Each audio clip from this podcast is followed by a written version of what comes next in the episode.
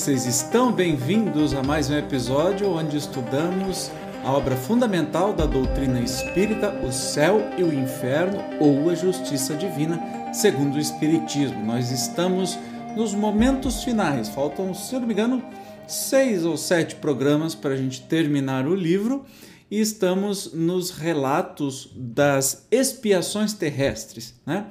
Da, relatos de espíritos que passaram por expiações terrestres. Então, vamos agora, sem demora, para o texto de hoje. Vamos conhecer a história de Charles de Saint-G, G, é, que era um idiota. Lembrando que idiota era um transtorno mental que se chamava de idiotia antigamente. Não é o idiota que a gente fala hoje, você é idiota, cala a boca, retardado. Não, é um transtorno mental, tá? Este rapaz era um rapaz de 13 anos ainda encarnado, cujas faculdades intelectuais eram nulas, a ponto de não reconhecer os próprios pais, mal podendo tomar por si mesmo o alimento. Dava-se nele a completa suspensão de desenvolvimento em todo o sistema orgânico. Então, a evocação, primeiro feita a São Luís, o Espírito de São Luís, podemos evocar o espírito deste menino? Sim, é como se o fizesseis ao espírito de um desencarnado. É, essa resposta faz-nos supor que a evocação se pode fazer a qualquer hora. Sim, visto como presa ao corpo por laços materiais, que não espirituais, a sua alma pode desligar-se a qualquer hora. Se você já estudou comigo aqui o livro dos Espíritos, é, o livro, perdão, o livro dos Espíritos também tem, mas especialmente o livro dos Médiuns, você vai saber que podemos fazer evocação de pessoas vivas que podem estar dormindo, podem estar em coma, e aqui no caso, né, é, de um espírito de um menino que tinha um problema grave mental e não conseguia sequer se alimentar, então foi feita a evocação. Obviamente, ele deveria estar dormindo neste momento, então seu espírito pôde vir responder. Na casa espírita que eu trabalho e faço parte, nós já tivemos muito, muitos casos de comunicações de pessoas vivas que estavam ou dormindo ou estavam em coma no hospital. Isso é muito natural. Caso você não conheça, dá uma estudada aí no livro dos médios. Mas vamos voltar para então a evocação de Charles. Chamaram o menino. O que, que ele respondeu? Sou um pobre espírito preso à terra por um pé, qual um passarinho. Presentemente, isto é, como espírito, você tem consciência de vossa nulidade neste mundo? De certo que sinto cativeiro. Então, ele sabe, né? Quando o corpo adormece e o vosso espírito se desprende, tem ideia de tão lúcida como se tivesses aí em estado normal? Quando o corpo infeliz repousa, fico um pouco mais livre para alçar-me ao céu a que aspiro. Então, ele sabe que ele está nessa provação e ele só consegue falar isso porque ele está dormindo, ou seja, seu espírito está livre, o espírito dele não tem os problemas que o corpo físico tem. Experimentais é, no estado espiritual qualquer sensação dolorosa vinda do, do vosso corpo? Sim, por isso que é uma punição. Lembrai-vos, você lembra da encarnação anterior? Oh, sim, e ela é a causa do meu exílio atual. Que existência foi essa? A de um jovem libertino no reinado de Henrique III. Eita, libertino. Dizeis ser uma punição à vossa condição atual. Acaso não escolheste? Não. Como pode a vossa atual existência servir ao vosso adiantamento no estado de nulidade, né, de, de idiotia em que se encontra? Para mim não há nulidade, pois foi Deus quem me impôs esta contingência. Podeis prever o tempo de duração dessa existência atual? Não, porém, mais ano menos ano, reentrarei na minha pátria. Durante o tempo que mediou a vossa última desencarnação e a encarnação atual, o que, que você fez? Deus encarcerou-me, logo, era um espírito leviano. Tendes, você tem quando acordado a consciência do que se passa, apesar da imperfeição dos vossos órgãos? Vejo e ouço, mas meu corpo nada vê nem percebe. Poderemos fazer algo de proveitoso para vós? Nada. E aí a pergunta dirigida a São Luís: tratando-se de espírito encarnado, as preces têm a mesma eficácia para os desencarnados? As preces, além de sempre úteis, agradam a Deus. No caso deste espírito, elas de nada lhe servem imediatamente, porém mais tarde Deus lhe as levará em conta. E aí a observação do Kardec: esta evocação ratifica o que sempre se disse aos idiotas. A nulidade moral não importa a nulidade do espírito, que a abstração feita dos órgãos goza de todas as suas faculdades. A imperfeição dos órgãos é apenas um obstáculo à livre manifestação dos pensamentos. É, pois, o caso de um homem vigoroso que fosse momentaneamente manictado. Deve ser preso, eu não sei o significado disso, mas deve ser preso, né? Então a gente tem aí é, um relato de uma pessoa que foi é, que teve aí as suas as suas más ações numa vida e que foi compulsoriamente colocado para uma expiação é, num corpo com um problema de o que chamavam de idiotia, mas assim, de uma dificuldade mental, uma limitação mental, onde ele não conseguia fazer absolutamente nada. Mas o espírito compreende isso, sabe do que está acontecendo. Ah, Ivano, então você quer dizer que todos os deficientes, sejam eles de qualquer, né, seja mental, seja físico, não sei o que, é uma punição, é uma expiação? Não, claro que não parar com esse negócio de ser que o espiritismo seja é, olha, então isso é por causa disso. Para, né? Vamos parar com isso. Não. Cada caso é um caso. Pode ser? Pode ser. Porque é uma uma coisa boa para aquele espírito, para que ele aprenda mais rapidamente e retorne ao caminho aí da sua caminhada espiritual. Mas pode ser uma provação, por exemplo, pode ser uma expiação para os familiares. Pode nem ser expiação para ninguém.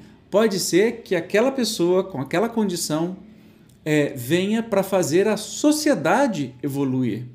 Olha que coisa linda! A sociedade inteira evoluir. É, trazer novos tratamentos, trazer novos conhecimentos, novas concepções acerca daquela doença, daquela limitação, daquele. É, daquela deficiência. Pode ser tanta coisa, gente, que o que não pode ser é a gente determinar, olha, a pessoa nasceu assim, então é porque ele fez isso. Não, isso não pode ser. Espiritismo não é determinista. Se você está ouvindo isso em alguma casa espírita, de alguma entidade espírita, em alguma live espírita, apaga logo essa entidade, essa casa, essa pessoa que está falando, esquece, vira os pés e vai embora. Isso não é espiritismo, tá? Então, não se esqueça disso.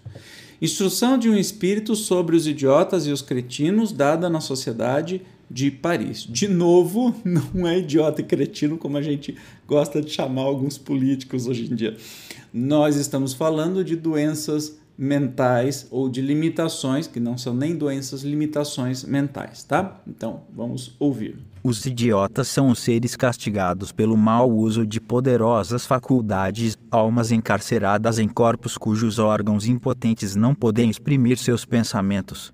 Esse mutismo moral e físico constitui uma das mais cruéis punições terrenas, muitas vezes escolhidas por espíritos arrependidos e desejosos de resgatar suas faltas. A provação nem por isso é improfícua, porque o espírito não fica estacionário na prisão carnal. Esses olhos estúpidos verem, esses cérebros deprimidos concebem, conquanto nada possam traduzir pela palavra e pelo olhar. Excetuada a mobilidade, o seu estado é um de letárgicos ou catalépticos, que veem e ouvem sem, contudo, poderem exprimir-se. Quando tendes esses horríveis pesadelos, durante os quais procurais fugir de um perigo, gritando, clamando, não obstante a imobilidade do vosso corpo como da vossa língua. Quando tal sucede, dizemos, a vossa sensação é idêntica à dos idiotas. É a paralisia do corpo ligada à vida do espírito. Assim se explicam quase todas as enfermidades, pois nada ocorre sem causa. E o que chamais injustiça da sorte é apenas a aplicação da mais alta justiça. A loucura também é punição ao abuso das mais elevadas faculdades. O louco tem duas personalidades: a que delira e a que tem consciência dos seus atos sem poder guiá-los. Quanto aos idiotas, a vida contemplativa isolada da sua alma, sem os prazeres e gozos do corpo, pode igualmente tornar-se agitada pelos acontecimentos, como qualquer das existências mais complicadas. Revoltam-se alguns contra o suplício voluntário e, lamentando a escolha feita, se, sentem violento desejo de tornar a outra vida, desejo que lhes faz esquecer a resignação do presente e o remorso do passado, do qual têm a consciência, visto como, embora idiotas e loucos, sabem mais que vós, ocultando sob a impotência física uma impotência moral de que não tendes ideia alguma. Os atos de fúria, como de imbecilidade a que se entregam, são no íntimo julgados pelo seu ser, que dele sofre e se vexa. Eis que, escarnecê-los, injuriá-los, mesmo maltratá-los, como por vezes se faz, é aumentar-lhes o sofrimento, fazendo-lhes sentir mais cruamente a sua fraqueza e abjeção pudessem eles, e acusariam de covardia os que assim procedem, sabendo que a vítima não pode defender-se. A loucura não é das leis divinas, pois resultando materialmente da ignorância, da sordidez e da miséria, pode o homem debelá-la. Os modernos recursos da higiene, que a ciência hoje executa e a todos faculta, tende a destruí-la. Sendo o progresso condição expressa da humanidade, as provações tendem a modificar-se, acompanhando a evolução dos séculos. Dia virá em que as provações devam ser todas morais, e quando a Terra, nova ainda, houver preenchido todas as fases da sua existência, então se transformará em morada de felicidade, como se dá com os planetas mais adiantados. É o espírito Pierre Juti, o pai do médium que teve esta este comunicado. Aí nós temos aí uma observação do Kardec, né? Então vamos lê-la. Opa, cadê? Vamos lá.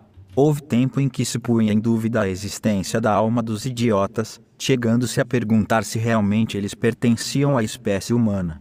O modo pelo qual o Espiritismo encara os fatos não é realmente muito moralizador e instrutivo considerando que esses corpos encerram almas que já teriam brilhado na Terra, almas tão presentes e lúcidas como as nossas a despeito do pesado invólucro que lhes abafa as manifestações. Considerando que o mesmo pode acontecer conosco se abusarmos das faculdades que a providência nos concedeu, considerando tudo isso, não teremos assunto para sérias reflexões. Sem admitirmos a pluralidade de existências, como poderemos conciliar a imbecilidade com a justiça e a bondade de Deus? Se a alma não viveu anteriormente, então é que foi criada ao mesmo tempo que o corpo. E, nesse caso, como explicar a criação de almas tão precárias da parte de um Deus justo e bom? É bem de ver que aqui não se trata da loucura, por exemplo, que se pode prevenir ou curar. Os idiotas nascem e morrem como tais, sem a noção do bem e do mal. Qual, portanto, a sua sorte na vida eterna. Serão felizes ao lado dos homens inteligentes e laboriosos. Mas por que tal favoritismo se nada fizeram de bom? Ficarão no que chamam de limbo, isto é, um estado misto em que não se é feliz nem infeliz, mas por que esta eterna inferioridade? Terão eles a culpa de serem por Deus criados idiotas?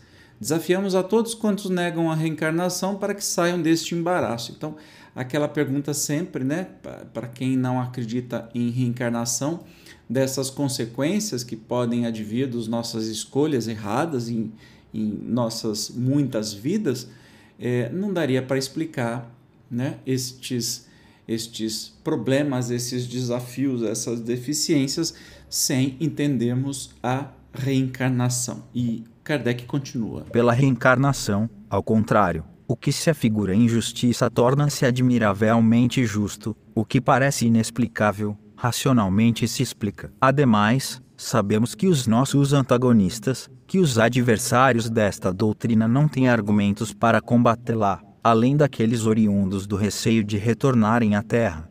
Respondemos-lhes: para que volteis não se vos pede a vossa permissão, pois o juiz não consulta a vontade do réu para enviá-lo ao cárcere todos têm a possibilidade de não reencarnar, desde que se aperfeiçoem bastante para se alçarem a uma esfera mais elevada.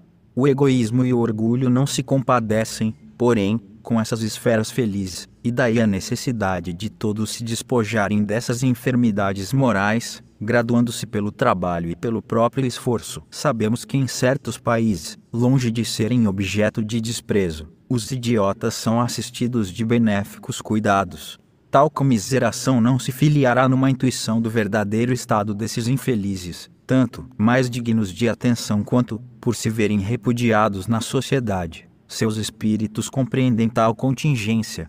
Considera a si mesmo como favor e verdadeira bênção a presença de um desses seres no seio da família. Será isso superstição? Talvez, porque nos ignorantes a superstição se confunde com as ideias mais santas, por lhe não aprenderem o alcance. Mas, seja como for, aos parentes se oferece ocasião de exercerem a caridade, tanto mais meritória quanto mais pesado lhes seja esse encargo, de nenhuma compensação material. Há maior mérito na cuidadosa assistência de um filho desgraçado, do que na de um filho cujas qualidades ofereçam qualquer compensação sendo a caridade desinteressada uma das virtudes mais agradáveis a Deus, atrai sempre a sua bênção cedilha maiúsculo O sobre os que a praticam. Esse sentimento inato e espontâneo vale por esta prece. Obrigado, meu Deus, por nos ter dado um ser fraco a sustentar, um aflito a consolar. Bonito isso, né? Bem interessante. E com isso a gente encerra o programa de hoje. É, estes, estes relatos são autoexplicativos, né? Eu acho que a gente não precisa nem é, ficar falando, eu não preciso nem ficar acrescentando muito, porque são relatos e muito fáceis de serem compreendidos. No próximo episódio, nós vamos conhecer a história de mais um espírito, de mais uma expiação terrestre, né?